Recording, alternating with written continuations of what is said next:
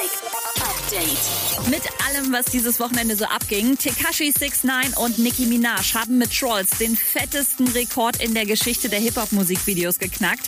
46 Millionen Views innerhalb von 24 Stunden. Mittlerweile hat der Clip weit mehr als 70 Millionen Klicks.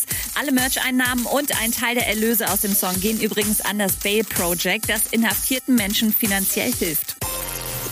Jason Derulo hat es letzte Woche geschafft, in zwei Stunden 20 Burger zu verdrücken. Okay, ich glaube, einmal hing er zwischendurch überm Klo, aber egal. Jetzt fordert er Schauspieler Drain The Rock Johnson für den 4. Juli zum Hotdog-Wettessen heraus. The Rock, listen. I know you're notoriously a big eater, but I'm a big boy.